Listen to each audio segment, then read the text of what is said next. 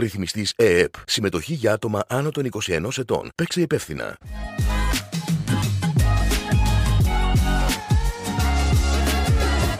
Καλώς ήρθατε σε ένα ακόμα αναλυσέτο.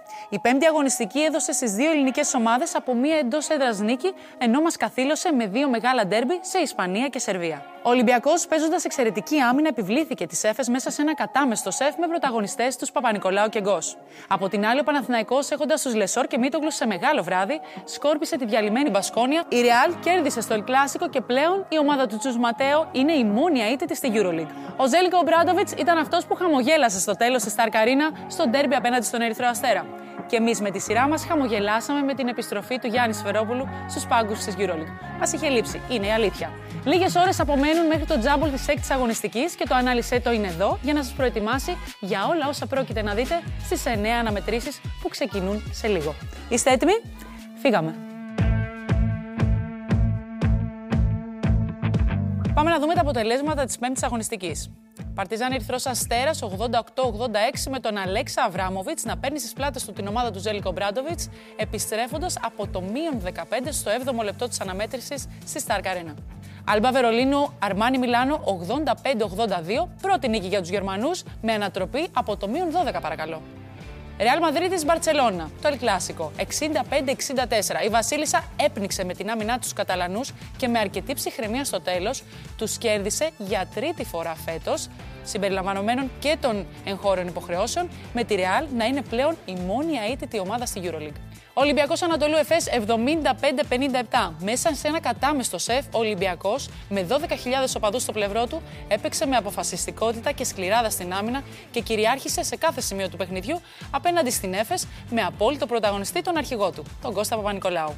Μονακό Μακάμπι Τελαβίβ 101-79 με το Mike James να φτάνει τους 4.000 πόντους στη διοργάνωση και η ομάδα του Σάσα Ομπράντοβιτς να δίνει το δικό της επιθετικό σοου, κερδίζοντας εύκολα με 22 πόντους. Ζάλγκερη Βαλένθια 72-87 με τις νυχτερίδες να κάνουν ένα επιβλητικό πέρασμα από το κάουνας, κυριαρχώντας καθ' όλη τη διάρκεια του παιχνιδιού. Βιλερμπάν Βίρτους Μπολόνια 84-87. Η ομάδα του Λούκα Μπάνκι λύγησε τη μαχητική Βιλερμπάν στον ντεμπούτο του Τζιανμάρκο Ποτσέκο στον πάγκο της μετά από την αποχώρηση του coach Πάρκερ. Παναθηναϊκός Μπασκόνια 95-81. Με το δίδυμο Λεσόρ Μίτογλου να κυριαρχεί κάτω από τα καλάθια, το τριφύλι πήρε το ροζ φύλλο μέσα στο ΟΑΚΑ απέναντι στη λαβωμένη Μπασκόνια που αγωνίστηκε με μόλις 8 παίκτες. Μπάγερν Μονάχου Φενέρμπαχτσε 67-76. Τις τέσσερις νίκες έφτασε η ομάδα του coach Ιτούδη και επόμενη αντίπαλος του Ολυμπιακού με το Σκότι Βίλμπεκι να κάνει μια εξαιρετική εμφάνιση και τον Ντάιλερ Ντόρσι να επιστρέψει στην ενεργό δράση. Πάμε να δούμε λοιπόν και το πρόγραμμα της επόμενης αγωνιστικής, της έκτης αγωνιστικής και τα παιχνίδια της Πέμπτης και της Παρασκευής. Ερυθρός Αστέρας Μπάγκερ Μονάχου, Φενέρμπαχτσε Ολυμπιακός, Ζάλγκυρης Κάουνα Βιλερμπάν, Μακάμπι Τελαβίβ Ρεάλ Μαδρίτης, Βαλένθια Άλμπα Βερολίνου, Αρμάνι Μιλάνο Μονακό είναι τα παιχνίδια της Πέμπτης και τα παιχνίδια της Παρασκευής. Βίρτους Μπολόνια Ανατολού Εφές, Μπασκόνια Παρτίζαν και Μπαρσελόνα Παναθηναϊκός είναι η αναμέτρηση με την οποία ολοκληρώνεται η έκτη αγωνιστική. Ήρθε η στιγμή να περάσουμε στην ανάλυση των αναμετρήσεων για τις ελληνικές ομάδες. Κοντά μας σήμερα ο Νικήτας Αυγουλής. Νικήτα, ευχαριστούμε πάρα πολύ. Εγώ ευχαριστώ για Και την φέτος πρόσκληση. το ανάλυσε το. Αμέ, πέρσι είχα κάνει ποδαρικό να Είχες ξέρεις. κάνει ποδαρικό και πήγε πάρα πολύ καλά. η Είδες. χρονιά. Έχω καλό πόδι. Λοιπόν, πώς σου φαίνεται η Euroleague μέχρι στιγμής, για να μπούμε κατευθείαν στο ψητό; Πολύ ανταγωνιστική. Νομίζω ότι είναι λίγο τετριμένο να το λέμε, αλλά κάθε χρόνο είναι όντως πιο ανταγωνιστική. Ε, οι ομάδες πλέον ε, και από τη μέση και κάτω έχουν προσπαθήσει να κάνουν κάποιες μεταγραφές οι οποίες τους ανεβάζουν level και αυτό δημιουργεί έτσι μια συνθήκη ανασφάλειας σε αυτούς που θεωρητικά είναι στο πάνω ράφι. Και το βλέπουμε αυτό να εμφανίζεται από τις πρώτες κιόλας αγωνιστικές. Ομάδες οι οποίες μέχρι πρόπερση, δεν θα έλεγα πέρσι, αλλά μέχρι πρόπερση θεωρούσες κάποια αποτελέσματα δεδομένα, δεν υπάρχουν πια. Ε, και οι Ιταλοί είναι πάρα πολύ ανταγωνιστικοί, οι Βίρτου. Καλά, για τις Άλγηρε δεν το συζητάω, γιατί έτσι κι αλλιώς δημιουργούσε μια συνθήκη έκπληξης όλα αυτά τα χρόνια που συμμετέχει, ανεξάρτητα αν η ίδια πήγαινε στα playoff ή όχι. Ε, υπάρχουν γενικά. Η βαλενθια Υπάρχουν ομάδες οι οποίες δεν μπορείς να τις χαρακτηρίσεις κάπως και αυτό κάνει την ε, διοργάνωση απρόβλεπτη και δύσκολη. Πάμε και στα δικά μας. Και όταν εννοώ δικά μας, εννοώ τα του Ολυμπιακού και του Παναθηναϊκού. Να υπενθυμίσουμε στον κόσμο ότι αυτή η εκπομπή γυρίζεται Δευτέρα, οπότε δεν έχουμε προλάβει να δούμε ακόμα το, το ντέρμπι για το εγχώριο Έχει πρωτάθλημα. ώρα ακόμα για το ντέρμπι. Έχουμε, έχουμε. Ναι, έχει. Εμείς θα πούμε μετά της Euroleague, το τι συνέβη την προηγούμενη εβδομάδα, στην πέμπτη αγωνιστική και τα παιχνίδια α, που έρχονται στην έκτη αγωνιστική. Ο Ολυμπιακός, λοιπόν, να ξεκινήσουμε με το πρώτο παιχνίδι της της ε, εβδομάδας που πέρασε, αντιμετώπισε την ΕΦΕΣ. Μια ΕΦΕΣ που ήταν τελείως διαφορετική από αυτό που είχαμε στο μυαλό μας από πέρσι και θα είμαι ειλικρινής και από αυτό που περίμενα να δω. Και ένας Ολυμπιακός που είναι και αυτός διαφορετικός από πέρσι, αλλά δείχνει ότι η εβδομάδα με τη βδομάδα βελτιώνεται, αλλάζει το μπάσκετ που, που ξέραμε από πέρσι, αλλά βελτιώνεται τόσο σταθερά που φαίνεται ότι και φέτος έχει τον πύχη πολύ ψηλά και θα είναι πάρα πολύ ανταγωνιστικός. Δεν ξέρω κι εσύ πώς το είδες. Κοίταξε, ο Ολυμπιακός έχει ένα δομικό προβάδισμα σε σχέση με πάρα πολλές ομάδες στην Ευρωλίγκα, το ότι έχει κρατήσει έναν κορμό. Mm-hmm. Μπορεί από αυτόν τον κορμό να έχασε δύο πάρα πολύ, πολύ σημαντικές μονάδες, τον Σλούκα και τον ε, Βεζέγκοφ. Όμως το υπόλοιπο κομμάτι του κορμού παραμένει σταθερό και αυτός ο κορμός έχει ένα συγκεκριμένο DNA, μια φιλοσοφία από τον Μπαρτζόκα που αργά ή γρήγορα θα λειτουργήσει, θα δράσει. Ο Ολυμπιακός δεν έχει ξεκινήσει καλά. Ο Ολυμπιακός έχει ξεκινήσει με πάρα πολλά προβλήματα και αυτά τα προβλήματα είναι λογικό να βγαίνουν και μέσα στο παρκέ. Δεν πρέπει να ξεχνάμε ότι ο Μπαρτζόκας πριν καν ξεκινήσει η σεζόν είχε μιλήσει για τη χειρότερη προετοιμασία που έχει κάνει ποτέ στην καριέρα του. Και όταν το λέει ο Μπαρτζόκας αυτό το πράγμα, φυσικά και γνωρίζει πολύ καλύτερα από τον οποιοδήποτε άλλο ποιες είναι οι συνθήκες μέσα στην ομάδα του. Ο Μακίσικ είναι ένα πολύ σημαντικό πρόβλημα, το οποίο δεν βλέπουμε και πότε θα έρθει η λύση του, υπό την έννοια ότι ο Ολυμπιακός έχει ανακοινώσει ένα μήνα για να επανεξεταστεί ο, ο Μακίσικ. Α ελπίσουμε ότι δεν θα είναι κάτι το σοβαρό και ότι ο άνθρωπος δεν θα ταλαιπωρηθεί πάρα πολύ. Αλλά προς το παρόν είναι μια περίεργη συνθήκη για τον Ολυμπιακό, γιατί ο Μακίσικ με την υπόλοιπη ομάδα, αλλά δεν παίζει. Επομένως, είναι ένα πρόβλημα που μάλλον είναι σημαντικό και πρέπει να λυθεί. Ε, από την άλλη, ο Ολυμπιακός δεν έχει δεύτερο τεσάρι. Ο Σίγμα δεν μπόρεσε να προσαρμοστεί στην αθλητικότητα αυτής της ομάδας και έβγαλε δύο σοβαρούς μυϊκούς τραυματισμούς. Το οποίο για μένα είναι ξεκάθαρο το ότι οι ρυθμοί του Ολυμπιακού ήταν κάτι για αυτόν ε, κάτι το μη συνηθισμένο. Κάτι το οποίο δεν είχε βιώσει τα τελευταία χρόνια και το κορμί του το απέρριψε. Και ο Ολυμπιακός προσπαθεί και περιμένει το ΣΥΚΜΑ και νομίζω ότι όσο έρχονται θετικά αποτελέσματα αυτή την πολυτέλεια θα την έχει να τον περιμένει. Δεν ξέρω μέχρι πόσο και δεν ξέρω αν μετά την επιστροφή του ΣΥΚΜΑ θα μπορέσει επιτέλους να μπει στο πρόγραμμα της ε, νέας του ομάδας. Υπό αυτό το πρίσμα ο Ολυμπιακός όντως έχει πάρα πολύ σοβαρά προβλήματα αλλά τα περνάει ανώδυνα. Δηλαδή παιχνίδια τα οποία πρέπει να κερδίσει τα κερδίζει. Και αυτό έχει να κάνει με το πρώτο που είπαμε, το ότι έχει ένα που ξέρει πώς να λειτουργήσει και ειδικά όταν παίζει στο στάδιο ειρήνης και φιλίας, αν εξαιρέσουμε το μάτι με την Παρσελώνα, όλα τα άλλα τα έχει κάνει επαγγελματικά για να είναι στο επίπεδο που πρέπει να είναι. Σίγουρα και νομίζω ότι στο παιχνίδι απέναντι στην ΕΦΕΣ έπαιξε ρόλο και η επιστροφή του Williams Goss που ξεκούρασε λίγο το walk-up, έκανε ξέρεις, τη διαχείριση της επίθεσης πολύ πιο εύκολη γιατί είδαμε έναν Ολυμπιακό που ναι μεν ήταν άστοχο στο πρώτο ημίχρονο επειδή είχε την υπομονή και την καλή επιμονή στην επιθετική του λειτουργία, να έχει καλό spacing, να βρίσκει πάντα ε, το, το σωστό σουτ, ανεξάρτητα από το αν ήταν εύστοχο ή όχι, στο τρίτο δεκάλεπτο που έκανε και τη διαφορά και πάτησε τον γκάζι, τα βάλε τα σουτ αυτά που έψαχνε στο πρώτο ημίχρονο και ήταν άστοχος. Και νομίζω ότι βοήθησε πάρα πολύ και ο Γκος που επέστρεψε. Σίγουρα ο Κώστας Παπα-Νικολάου που είναι μια τεράστια μονάδα, ένα τεράστιο κεφάλαιο στο, στον Ολυμπιακό. μπαταρία, σαν το Λαρετζάκι σε διαφορετική ναι. έκδοση, γιατί έχει και το κομμάτι της εμπειρίας και το ότι μπορεί να έχει μια πολυδιάστατη παρουσία μέσα στο γήπεδο, με πόντους, rebound, κλεψίματα και στο κομμάτι της της άμυνας που λειτουργεί σαν ξέρεις, ο παίκτης που βλέπει τα πάντα και μπορεί να τους οργανώνει όλους.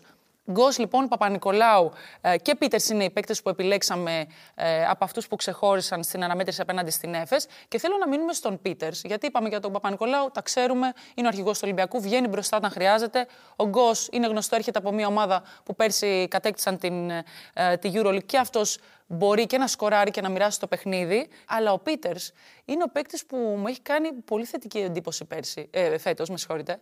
Γιατί; Και πέρσι, από τη συμπεριφορά Και πέρσι, από τη συμπεριφορά του. Αλλά φέτος, γιατί, θα είμαι ειλικρινής, δεν περίμενα να μπει τόσο γρήγορα, σε εισαγωγικά, στα παπούτσια του Βεζέγκοφ. Με το δικό του τρόπο, έτσι. δεν παίζει σαν τον Βεζέγκοφ, αλλά κάνει πράγματα που τα ψάχνει ο Ολυμπιακός, που θυμίζουν κάνει λίγο πολλά που μοιάζουν τον Βεζέγκοφ. Δεν κάνει τα πάντα που έκανε ο Βεζέγκοφ. Αλλά εγώ δεν θα πω ότι το περίμενα. Απλά θα πω ότι ο Πίτερς πέρσι εντός ή εκτός εισαγωγικών ήταν ο μεγάλος αδικημένος υπόθεσης. Ο Πίτερς δεν είναι για να παίζει τις ανάσες του Βεζέγκοφ, αλλά έτυχε να πέσει στη χρονιά του Βεζέγκοφ που ήταν ο κορυφαίος στην Ευρωλίγκα, ήταν ο MVP της Ευρωλίγκα. Επομένως, ε, έπρεπε να κάνει πίσω. Έπρεπε να κάνει step back. Έπρεπε να αποδεχθεί το ότι μπροστά του ήταν ο MVP. Το έκανε. Το έκανε δίνοντας ε, ε, διαπιστευτήρια για το χαρακτήρα του, την επαγγελματικότητά του και το πόσο καλά γνωρίζει τι σημαίνει επαγγελματία σε ένα τέτοιο επίπεδο. Δεν μίλησε, το αποδέχτηκε και μάλιστα προσπαθούσε κάθε στιγμή που έπαιζε δίλεπτα, τρίλεπτα να είναι όσο το δυνατόν καλύτερος για την ομάδα του. Φαντάσου τώρα που η ομάδα τον πιστεύει και του λέει: Γίνεσαι εσύ ο βεζενκοφ εσύ είσαι το βασικό μας τεσάρι, δεν θα πάρουμε παίκτη μπροστά σου. Τον ανεβάζει και ψυχολογικά και αυτό το δίνει πίσω ο Πίτερς. Ε, ο Πίτερς είναι ένας φανταστικός σουτέρ, εκπληκτικός σουτέρ. Είναι στο επίπεδο του Βεζέγκοφ, δεν είναι υπερβολή αυτό το οποίο λέω. Αυτό που δεν κάνει ίσως όπως ο Βεζέγκοφ είναι η κίνηση χωρίς την μπάλα. Ενώ υπάρχουν plays από τον Ολυμπιακό να παίρνει screen μακριά από την μπάλα. Δεν έχει το ταλέντο του Βεζέγκοφ για να κινείται στους χώρους έμπνευσής του και όχι συστήματος. Ο Βεζέγκοφ έβλεπε το κενό και έμπαινε. Δεν, ε, δεν το έλεγε κάποιος μπες εκεί. Εντάξει, είχε και το, το μπασκετικό IQ που αναλογούσε σε αυτά που, που, λέμε. Ο Πίτερς όμως ε, κάνει πάρα πολλά πράγματα τα οποία θα έλεγε κανείς ότι τον έχουν βάλει ήδη στα παπούτσια του Βεζέγκοφ. Παίρνει rebound και στις δύο πλευρές. Παίζει πάρα πολύ καλή άμυνα. Για μένα παίζει καλύτερη άμυνα από τον Βεζέγκοφ mm-hmm. φέτος. Και είναι και πάρα πολύ καλό σουτέρ. Ε, αν κάνει όλα αυτά και συνεχίσει να τα κάνει με μια σταθερότητα που δείχνει ότι δεν έχει κανένα λόγο να χάσει αυτή τη σταθερότητα, είναι ήδη σταθερός, mm-hmm. τότε ο Ολυμπιακός έχει βρει τον αντικαταστάτη του Βεζέγκοφ και αυτή τη στιγμή το μοναδικό πρόβλημα του Ολυμπιακού για μένα είναι ότι δεν έχει βρει τον αντικαταστάτη δημιουργό του Σλούκα. Σωστό. Νομίζω όμως ότι υπάρχει τρόπος ο Ολυμπιακός να είναι παραγωγικός για να περάσουμε και στο, στο στατιστικό που ξεχώρισε σε αυτή την αναμέτρηση και δεν είναι άλλο από τους 40 πόντους που πήρε ο Ολυμπιακός από το κομμάτι της άμυνας. Θεωρώ ότι είναι πολύ μεγάλο κέρδος. Σταθερά. Σταθερά να παίρνεις 40%, 30% από την άμυνά σου, ακόμα και σε βράδια που δεν ήσουν καλός στα μακρινά σουτ, είναι μεγάλο κέρδος. Και φαίνεται ότι έχει αλλάξει και λίγο η φιλοσοφία η μπασκετική του Ολυμπιακού, του φετινού Ολυμπιακού. Ο Ολυμπιακός έχει ως σταθερά την άμυνα. Ε, κινδυνεύει να χάσει παιχνίδια ακόμα και από υποδέστερες αντιπάλους όταν η βραδιά του δεν έχει αμυντική ενέργεια. Συνήθως όμως ο Ολυμπιακός έχει αμυντική ενέργεια, παίρνει κίνητρο από την άμυνά του και αυτό συμβαίνει γιατί σε κάθε time out, σε κάθε οδηγία, ακόμα και σε κάθε instant replay που οι παίκτες πλησιάζουν τον Μπαρτζόκα. Η πρώτη παρατήρηση έχει να κάνει με την άμυνα και την ενέργεια και πόσο σωστά πρέπει να κάνουν τα φάουλ και πόσο σωστά πρέπει να βγαίνουν σε αλλαγές. Θέλω να πω ότι από τη στιγμή που ο προπονητής τους το, το θέτει ως πρώτη προτεραιότητα, δεν γίνεται και αυτοί να το βγάλουν από το μυαλό τους. Επομένως, ζουν και αναπνέουν και ξέρουν ότι θα επιβιώσουν μέσα στην πεντάδα μόνο αν παίζουν άμυνα. Έτσι λοιπόν ο Ολυμπιακός έχει χτίσει όχι μόνο φέτος, αλλά τα τελευταία χρόνια γενικότερα μια σταθερή κατάσταση στην άμυνά του, με αποτέλεσμα να μπουλάρει και λίγο τον αντίπαλο. Δηλαδή, ο αντίπαλος που θα μπει ειδικά στο σεφ για να παίξει, ξέρει ότι έχει ξύλο. Ότι με αυτή την ομάδα δεν είναι εύκολο ούτε να κάνω drive, ούτε να ποστάρω την μπάλα στο ψηλό. Το μόνο που ίσως να μου δοθεί κάπως πιο εύκολα είναι τα μακρινά σουτ. Το μακρινό σουτ βάσει στατιστικής είναι κάτι στο οποίο δεν μπορεί να στηριχτεί μια ομάδα σε επίπεδο Σωστά. EuroLeague. Η Μπαρσελόνα, για παράδειγμα, που κέρδισε τον Ολυμπιακό, θυμίσου τι ποσοστό είχε στα τρίποντα. Πήρε όλα τα σουτ που της έδωσε ο Ολυμπιακός και έβαλε πάνω από τα μισά με τον Αμπρίνε, ξέρω εγώ, να πετάει βότσαλα στη ναι. λίμνη. Ήταν μια συγκεκριμένη συνθήκη. Θέλω να πω ότι ακόμα και την Παρσελώνα, που εκείνη τη στιγμή που την αντιμετώπισε ο Ολυμπιακός ήταν σαφέστατα πιο φορμαρισμένη από τον Ολυμπιακό και καλύτερη, υπήρχε πιθανότητα να την κερδίσει με την άμυνά του, Σωστά. αν δεν ήταν τόσο εύστοχη στα μακρινά σουτ. Επομένως, ο Ολυμπιακός, ποια είναι η λογική του στην άμυνα, ότι αν θες να με κερδίσεις, επειδή είμαι πάρα πολύ σκληρός, από τα 6 και 75 και πίσω έχεις τη δυνατότητά σου. Οι πιθανότητες σου μειώνονται γιατί απομακρύνει από το καλάθι. Είναι μαθηματικά, είναι απλή λογική. Αυτή την εικόνα λοιπόν που είδαμε απέναντι στην ΕΦΕΣ μέσα στο ΣΕΦ, θα μπορέσουμε να τη δούμε στο παιχνίδι που έρχεται εκτός έδρας. Κόντρα στη Φενέρμπαχτσε του Κότσι Τούδη, η οποία μετράει τέσσερις νίκες ε, σε πέντε αναμετρήσεις. Καμία σχέση. Καμία σχέση. Γιατί, Μία ομάδα με την άλλη. Γιατί είναι πολύ διαφορετικές οι ομάδες. Δεν ξέρω αν θα μπορέσουν uh, οι Ερυθρόλευκοι να έχουν την ίδια στοχοπροσύλωση στο κομμάτι της επίθεσης. Δηλαδή να έχουμε spacing, να γυρίζουμε την μπάλα, να παίρνουμε το καλύ... την καλύτερη πιθανή επιλογή ανεξάρτητα από το αν είμαστε εύστοχοι ή όχι. Να έχουμε και τα paint touches, να βάζουμε και την μπάλα μέσα στο Μιλουτίνοφ ή στον, ή στον Φάλ. Δεν ξέρω αν έχουν την πολυτέλεια σε αυτό το παιχνίδι που έρχεται, γιατί και η Φενέρ δεν τα πάει άσχημα.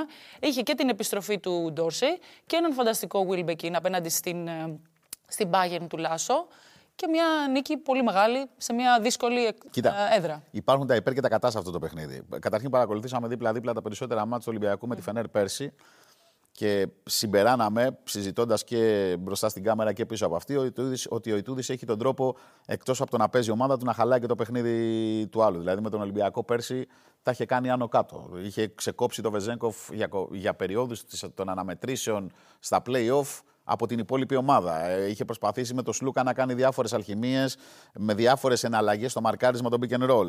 Σίγουρα είναι εντελώς διαφορετική ομάδα με την ΕΦΕΣ. Η Φενέρ είναι μια εντελώς άλλη ιστορία. Είναι μια ομάδα που έχει παίκτες και κορμό πολύ πύρου από την Ευρωλίγκα. Για μένα ο Ιτούδης είναι και τυχερός μέσα στην ατυχία του το ότι έχει πια και τον Καλάθι στη διάθεσή του, έχει επιλέξει να μην τον έχει. Σωστά. Ο Καλάθι είναι πολύ μεγάλο κεφάλαιο στο πώς να αντιμετωπίσει μια ομάδα τουλάχιστον τον Ολυμπιακό. Δεν θα πω για τα υπόλοιπα και δεν θα κρίνω αν καλός ήθελε να τον αφήσει εκτός ή όχι, αλλά με τον Ολυμπιακό θεωρώ ότι ο Καλάθι είναι μια κομβική παρουσία στο μάτς. Και από την άλλη, η Φενέρ είναι μια ομάδα που έχει αρκετά σημεία αναφοράς. Δηλαδή, Μπορεί να πατήσει την μπάλα στο ζωγραφιστό, μπορεί με τον Wilbekin που είναι σε καταπληκτική κατάσταση, έχει ξεκινήσει φανταστικά την ε, σεζόν, να σε τιμωρήσει απ' έξω. Μπορεί να σε τιμωρήσει σε εκτός λογικής επιθέσεις. Δηλαδή είναι από τους παίκτες εκείνους που δεν θα του κάνει παρατήρηση ο Ιτούδης γιατί σταμάτησε στα 7 μέτρα υποπίεση και εκτέλεσε, γιατί μπορεί να βάλει και ένα στα 3 και το ένα να είναι και πολύ σημαντικό. Ε, το θέμα είναι αν οι καταστροφές που θέλει να κάνει ο Ιτούδης στον Ολυμπιακό του πιάσουν ή δεν του πιάσουν. Σωστά. Αν τα σαμποτάζ δηλαδή που θα προσπαθήσει να βάλει στην επίθεση κυρίως του Ολυμπιακού θα λειτουργήσουν ή όχι. Το κακό για τον Ιτούδη είναι ότι δεν υπάρχει φέτος, άκου είναι λίγο ξύμωνο αυτό που θα πω, ο Βεζέγκοφ.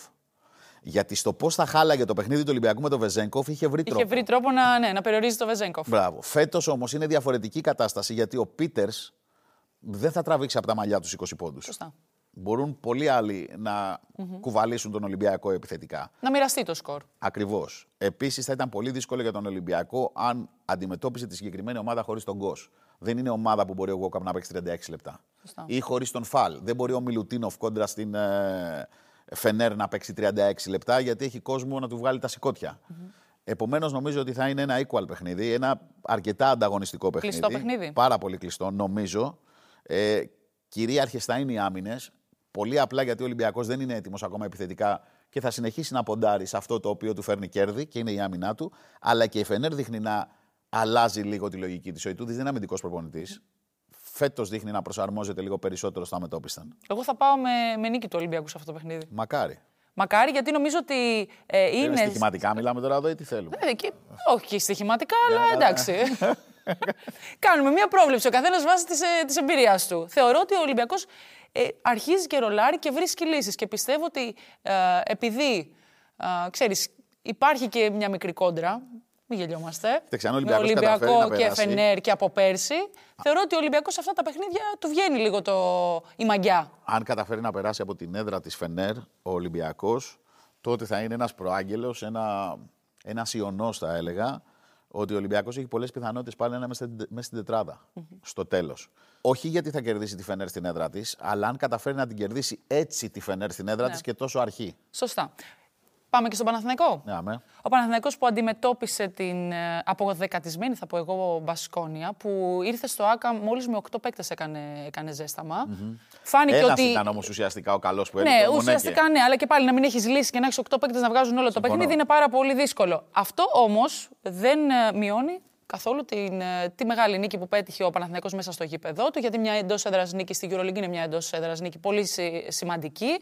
Ε, με τους Λεσόρ και Μίτογλου να βρίσκονται σε ένα πολύ μεγάλο βράδυ και το Παναθηναϊκό να δείχνει ότι κάνει ένα βήμα μπροστά. Όχι πολλά, αλλά ένα Θα βήμα προσθέσω και τον Γκάι. μπροστά. Και τον Γκάι, ναι, που ήταν, θα είμαι ειλικρινής, εμένα με είχε απογοητεύσει λίγο στην, στην αρχή. Γιατί επειδή τον είχα παρακολουθήσει, να μου πεις εντάξει, διαφορετικό το Euro Cup από τη Euroleague. Αλλά επειδή για, στα δικά μου μάτια είναι ένας σκόρερ, ανεξάρτητα από το μέγεθός του, αν είναι λίγο πιο μικροκαμωμένος για τη Euroleague.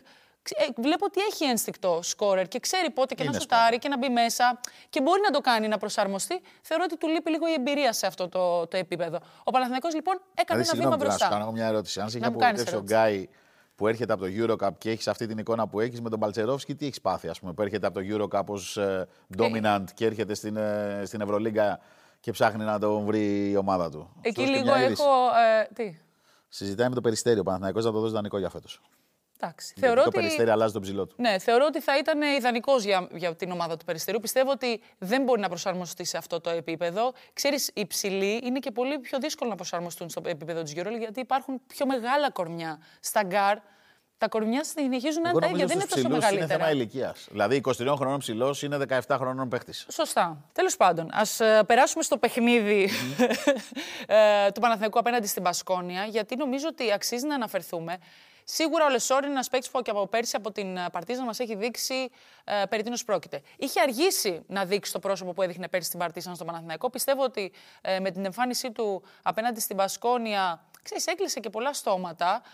Θα πω ότι και εγώ είχα, κάνει, είχα ασκήσει κριτική ότι εξή ακόμα δεν έχει βρει τα πατήματά του, του φεύγουν ήταν μπάλες ποτέ από τα αυτόφωτος χέρια. ο Λεσόρ. Δεν ήταν ποτέ αυτό Πάντα θέλει αυτόφωτος. κόσμο. Καλό. Πάντα χρειάζεται ή να πάρει ένα rebound ή να του δώσει κάποιος μία πάσα. Θεωρώ ότι στο συγκεκριμένο παιχνίδι τον βοήθησαν και οι συνθήκες και αυτόν αλλά και τον Ντινομήτογλου που πραγματικά χαιρόμαστε και που έχει επιστρέψει και που φαίνεται ότι για δεύτερο παιχνίδι ε, σε ρί κάνει φανταστικές εμφανίσεις με πληθωρικές εμφανίσεις γεμάτες. Και νομίζω ότι η Λεσόρ Μήτογλου, εγώ ξεχώρισα τον Σλούκα, ο οποίος και σκόραρε και μοίρασε ε, επτάσεις, έκανε και δύο κλεψίματα, βοήθησε τον, τον Παναθηναϊκό αρκετά. Μετά το παιχνίδι στο δεύτερο μέρος προσανατολίστηκε μέσα από τη, από τη ρακέτα. Αλλά νομίζω ότι ο Παναθηναϊκός στο πρώτο ημίχρονο ήταν λίγο αρνητικός. Δεν έπαιζε με την Είχε ίδια. νεκρά, νεκρά διαστήματα. Είχε νεκρά διαστήματα. Το είπε και ο ίδιος ο coach Αταμάν στη συνέντευξη που κάναμε στο ημίχρονο. Μου λέει: Δεν παίζουμε, μου λέει. Δεν, δεν, είναι ανταγωνιστικοί, είναι οκτώ άτομα. Παίζουν πιο δυνατά από εμάς που είμαστε πλήρεις. Οπότε θα πρέπει να ανεβάσουμε στροφές. Και όντως, όταν ανέβασε στροφές, ο Παναθηναϊκός έγινε πιο επιθετικός στην άμυνά του και στην επιθεσή του. Πήγε και λίγο στα επιθετικά rebound. Νομίζω ότι κέρδισε ε, αρκετά εύκολα. Θέλω την άποψή σου, γιατί είπαμε ο Παναθηναϊκός έκανε ένα βήμα μπροστά.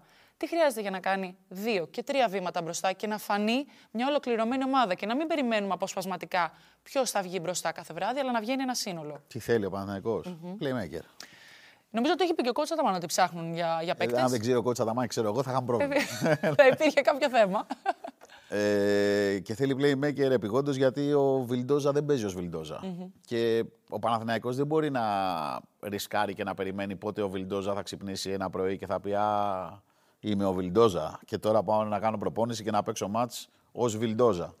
Δεν ξέρω για ποιο λόγο, δεν ξέρω αν είναι θέμα προσαρμογής, δεν ξέρω αν είναι κάτι άλλο, αλλά ο Αργεντίνος είναι πολύ μακριά από τον κανονικό του εαυτό. Εγώ πιστεύω ότι ένα 60% της αξίας του να έχει δώσει τώρα στον Παναθηναϊκό και να περίμεναν οι πράσινοι το άλλο 40% στο μέλλον θα ήταν OK τα πράγματα. Αλλά δεν είναι, είναι πολύ κάτω από αυτό το ποσοστό. Επομένως, ο Παναθηναϊκός δομικά θέλει έναν άνθρωπο να μπορεί να οργανώνει το παιχνίδι γιατί χαραμίζει το Σλούκα σε αυτό το κομμάτι. Ενώ θα μπορούσε να τον εκμεταλλευτεί ακόμα περισσότερο όσον αφορά το σκορ και την παραγωγικότητα ή αυτό που έκανε ο Ολυμπιακός, έχοντας δηλαδή το Σλούκα ως δεύτερη πηγή δημιουργίας. Πρώτα κοιτούσε την εκτέλεση από το Σλούκα και μετά στο να δημιουργήσει ο Σλούκας. Και αυτό είναι και κάτι που αρέσει περισσότερο στο Σλούκα.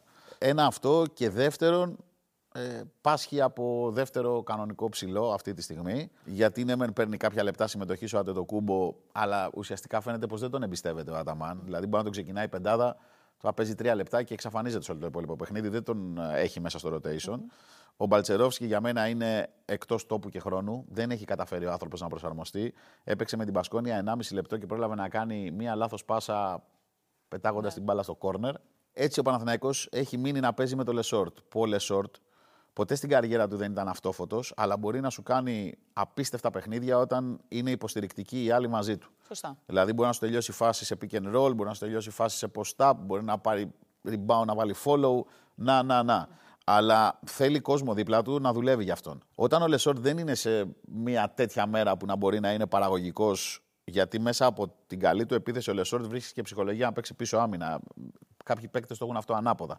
Ότι παίζω τρεις καλές άμυνες, είμαι καλά, θα βάλω και ένα σουτ. Ο Λεσόρ είναι ανάποδα. Πάει καλά στην επίθεση, θα παίξει και άμυνα. Θα, πάρει, θα μπει Φάνηκε, μέσα στο ματς. φάνηκε. Θα μπει μέσα στο ματς. Ε, αν ένα βράδυ ψηλός είναι, μπορεί να μην παίξει. Και τόσο καλά, ο Παναθηναϊκός δεν έχει δεύτερη επιλογή. Σωστά. Και άντε τώρα που επέστρεψε ο Μίτογλου να βρει μια μεσοβέζικη λύση και να βγάλει από την κανονική του θέση το Μίτογλου που για μένα είναι μόνο το 4.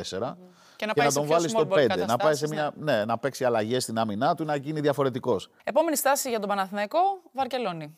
Απέναντι α, στους Καταλανούς που γνώρισαν την ήττα από τη Ρεάλ, που βέβαια ήταν ένα, ένα ντέρμπι, όπως κάθε El Clásico. Βέβαια τους κέρδισαν για τρίτη χρ- ε, φορά στις, ε, στη Τρίτη χρονιά. φορά φέτος. Φέτος, ναι. Και μάλιστα μετά τις δύο πρώτες φορές που τους κέρδισαν εντός συνόρων για διαφορετικές διοργανώσεις στην Ισπανία.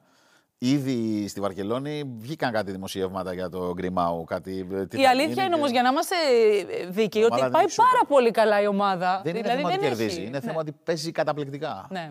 Τέλος πάντων, ε, η Μπαρσελόνα λοιπόν θα υποδεχτεί τον Παναθηναϊκό. Αυτό το παιχνίδι πώς το βλέπεις, Θεωρείς ότι α, ανεξάρτητα από το τι ε, έγινε στο El Clásico την περασμένη εβδομάδα, η Μπαρσελόνα συνεχίζει να είναι ξέρεις, σε αυτό το, το ξέφρενο ρυθμό που ξεκίνησε Η το λογική την Euroleague. λέει ότι έτσι θα είναι. Ότι θα είναι σε πάρα πολύ καλή κατάσταση. Για τον Παναθηναϊκό όμως είναι μια φανταστική ευκαιρία. Φανταστική ευκαιρία να πει ότι φέτος εδώ είμαστε. Να Είμαστε- τεστάρει τις δυνάμεις του. Ναι, είμαστε εδώ. Μπορούμε και κοιτάμε την Παρσελώνα στα μάτια μέσα στο ίδιο της το σπίτι. Μπορούμε να την κερδίσουμε ή δεν μπορούμε να την κερδίσουμε. Γιατί βάσει μονάδων, ο Παναθηναϊκός γιατί να μην μπορεί να κερδίσει την Παρσελόνα; Σίγουρα. Βάσει του πώς παίζει, δεν μπορεί να την κερδίσει την Παρσελόνα. Ακόμα και το πώς έπαιξε κόντρα στην Πασκόνια που κέρδισε, δεν είναι δείγμα ικανό για να κερδίσει μια ομάδα μέσα στη Βαρκελόνη την Παρσελόνα. Για να κερδίσεις μέσα στην, ε, στη Βαρκελόνη, λοιπόν, την Παρσελώνα, τι θα χρειαζόταν ο, ο Παναθηναϊκός όπως τον είδαμε κόντρα στην 45% Πασκόνια. τρίποντο. Σωστά. Το πιστεύω και εγώ ότι παίζει πολύ μεγάλο ρόλο το πώς θα σουτάρει απ' έξω σε αυτό το παιχνίδι. Δεν κερδίζει την Παρσελόνα αλλιώς. Η Παρσελόνα είναι μια λογική σαν τον Ολυμπιακό, ότι απ' έξω μπορεί να σου δώσει κάποια πράγματα. Μέσα έχει πολύ ξύλο. Άρα μεγάλο σκορ. Εσύ μιλάς για ανοιχτό παιχνίδι. Γιατί Ανοιχτό για να έχεις 45% παιχνίδι. Ο στα Παναθηναϊκός- τρίποτα πρέπει να ανοίξεις πολύ το Ο παιχνίδι. Παναθηναϊκός για να κερδίσει τη Βαρκελόνη πρέπει να βάλει πάνω από 86-87 πόντους. Λοιπόν, είπαμε για το Λεσόρ που βγήκε και MVP της της αγωνιστικής. Θέλω όμως λίγα λόγια για το Μίτογλου. Γιατί πραγματικά είναι ένας παίκτης που μας είχε λείψει. Επέστρεψε στον Παναθηναϊκό, τραυματίστηκε. Εντάξει, εγώ πιστεύω ότι αυτοί οι μυϊκοί Ε, τραυματισμοί λογικό μετά είναι. από Από τόσο μεγάλη απουσία. απουσία θα συμβαίνουν. Καλό θα είναι να μην συμβαίνουν ε, συχνά, γιατί το παιδί φαίνεται ότι είναι. Το δάχτυλο στην βρίσκει εθνική τη- ήταν ατυχία. τη φόρ- ε, φυσικά. Η εθνική ήταν. Και μάλιστα ακόμα δεν έχει βρει τη φόρμα του, δεν είναι 100%. Και 23 πόντους, 3 rebound, ε, μία assist και ένα κλέψιμο στο, ε, στο παιχνίδι κόντρα στην Μπασκόνια. Μία ακόμα μεγάλη εμφάνιση. Πες μου λίγο, πώς μπορεί ο Ντίνος Μητογλου να βοηθήσει ουσιαστικά το Παναθηναϊκό; Εφ' εξής. Ο Μίτογλου είναι ο παίκτης στον Παναθηναϊκό που από το 4 και μετά, δηλαδή μέσα στους ψηλούς του Παναθηναϊκού, είναι αυτός που διαβάζει περισσότερο το παιχνίδι από οποιονδήποτε άλλο. Δηλαδή έχει ένα τρομερό ταλέντο στο να μπορεί να καταλάβει τι δίνει άμυνα. Που συνήθως δεν το βρίσκεις εύκολα σε ψηλούς, ακόμα και σε επίπεδο Ευρωλίγκας. Υπάρχει μια χαρακτηριστική φάση στο παιχνίδι με την Πασκόνια, όπου έχει mismatch. Προσπαθεί να αποστάρει κοντύτερο αντίπαλο και είναι ο Κότσαρ στην καρδιά της ρακέτας και διαβάζει αν θα πάει σε βοήθεια ή όχι. Κάνει λοιπόν μια προσποίηση ο Μίτογλου και βλέπει ότι ο Κότσαρ έρχεται. Και γυρίζει πίσω. Αμέσως ξαναγυρίζει και πάει και επιτίθεται γιατί έχει δει ότι ο Κότσαρ ξαναπαίρνει την αρχική του θέση. Τέτοιες φάσεις προσωπικές ο Παναθηναϊκός από ψηλό του άλλο δεν μπορεί να πάρει αυτή τη στιγμή. Μόνο ο Μίτογλου μπορεί να τα δώσει. Επίσης, σουτάρει φανταστικά. Μπορεί να σουτάρει ακόμα και όταν έχει απέναντί του παίκτη γιατί είναι ψηλότερος. Ο τρόπος που σουτάρει είναι λίγο αντιτουριστικός, αλλά σουτάρει πάνω από το κεφάλι των αλωνών και βάζει κιόλας. Η σημαντικότητα του Μίτογλου στο παιχνίδι του Παναθηναϊκού όσον αφορά την επίθεση είναι κομβική. Αυτό δεν σημαίνει ότι δεν ε, συμμετέχει και στην άμυνα. Δηλαδή αμυντικά δεν νομίζω ότι υπάρχει κάτι που ο Μίτογλου δεν το κάνει. Όχι, όχι. παίζει Και ψηλά άμυνα, παίζει χαμηλά, αλλάζει Βοηθάει στα στα screen, rebound. Βοηθάει πολύ στα rebound, κόβει, είναι blocker, είναι protector. Είναι αυτό που έλειπε από τον Παναθηναϊκό, νομίζω, στα άσχημα βράδια των πράσινων. Την υγεία του να έχει και να μην πούμε περισσότερα για να μην το ματιάσουμε. Ναι, εντάξει. Ξύλινο είναι αυτό, Αίγυψος αν ήταν. Νικήτα, σε ευχαριστούμε πάρα πολύ. Εγώ σας ευχαριστώ. Σε περιμένουμε. Σε ένα Ήταν ακόμα χαρά. ανάλυσε το πιο μετά. Όποτε Πριν το θέλετε, εγώ θα Final τα Four, αναλύω. Μετά τα play-off δηλαδή. Ευχαριστούμε πολύ. Καλή Να είστε συνέχεια. καλά, να είστε καλά. Ευχαριστώ. Ακόμα ένα ανάλυσε το έφτασε στο τέλος του. Μέχρι το επόμενο. Από όλους όσοι εργάστηκαν για να βγει αυτή η εκπομπή στον αέρα, καλή συνέχεια. Δίνουμε ραντεβού την άλλη εβδομάδα. Ρυθμιστής ΕΕΠ. Συμμετοχή για άτομα άνω των 21 ετών. Παίξε υπεύθυνα.